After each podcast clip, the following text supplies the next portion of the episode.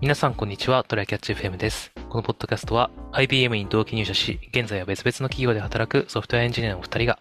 最新のテクノロジー、ライフハック、キャリアなどをテーマに雑談形式でお送りする番組です。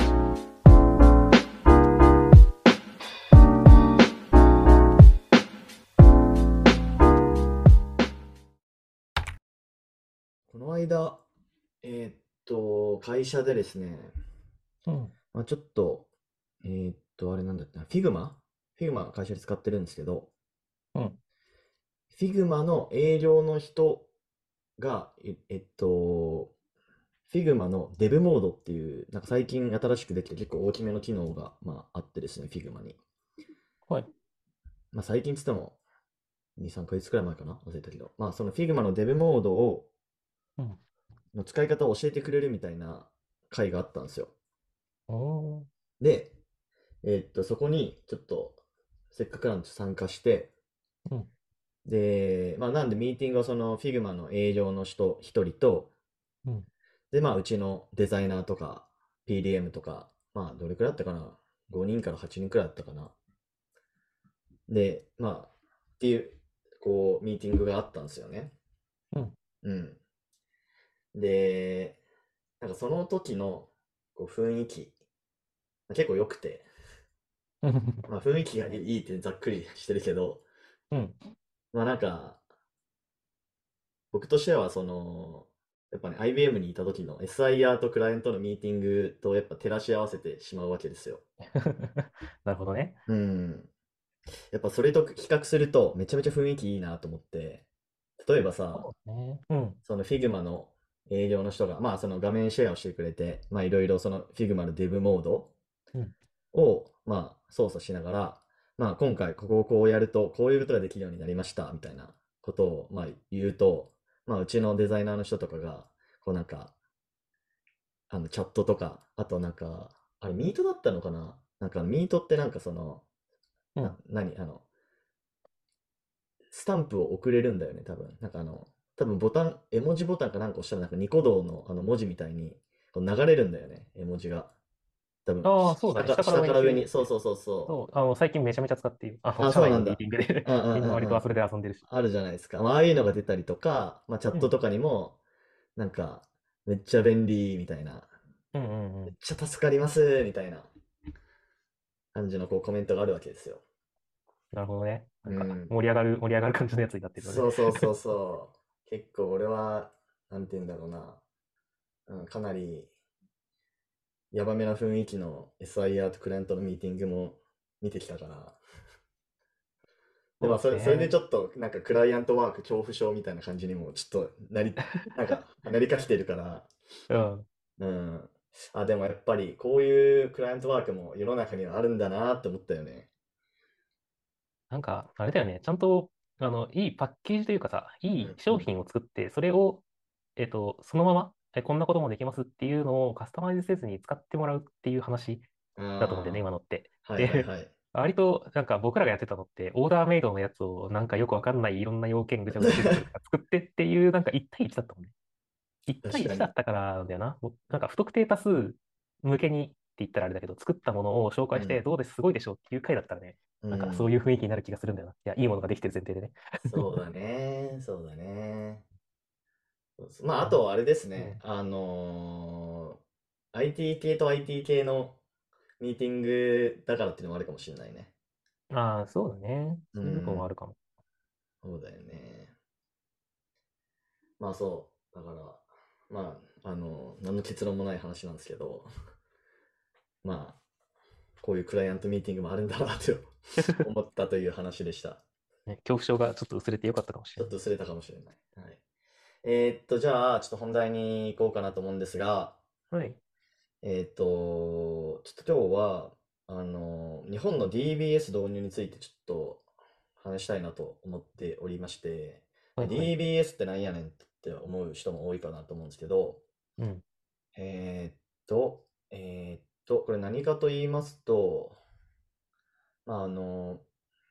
まあ、海外とかだとあったりするんですけど、まあその未成年と、まあ、職業として未成年とこう、に、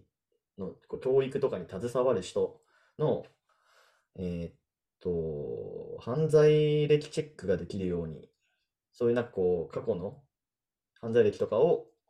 まあ、貯めておくデータベース的なサービスのことを言うのかな。うん。だから、えーっと、例えばイギリスとかだと、まあなんかそういう学校の先生とか、まああとボランティアとかで、まあうん児童に携わるときには、まずそこのこう DBS をチェックして、まあこの人問題ない人なのかっていうのを、まあちゃんと確かめた上で、まあそういうボランティアも、まあ授業とかも、まあまあ先生の採用の時とかかな、わかんないけど、う、うんん。まあ見たりするみたいなのがまああるんですよね。はいで、まあ日本はね、今今で言うとないじゃないですか、そういうのが。そうだね。うん。で、この間なんか Facebook ざわっと眺めてたら、なんかそれ、マジで入れた方がいいんじゃないですかみたいな投稿が流れてきたんで、ああ、でもまあ、そりゃそうだなと思って、特にさ、この間とかだとさ、あの、四谷のやつ。四谷、そう、四谷大塚の事件がまあ、まああったじゃないですか。うん。うん。で、まあ、これもまあ、あくまで氷山の一角的なやつで、結構ね、そういう教師が、こう児童に対して、ちょっとやばい ことをしちゃって、でもまあ、それでもなんかまた、その、そういう児童に携わる職業に復職できるっていうのは、結構やばいぞみたいな。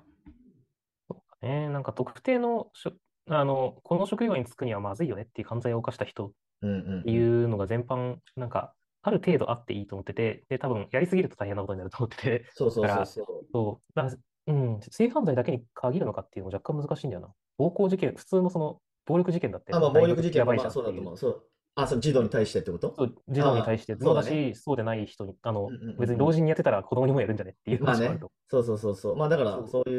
う、えっと、性犯罪に限らず、そういう、まあ、児童に対する、まあ、良くない行いをした人は全部チェックするよっていう話だと思うんだけど、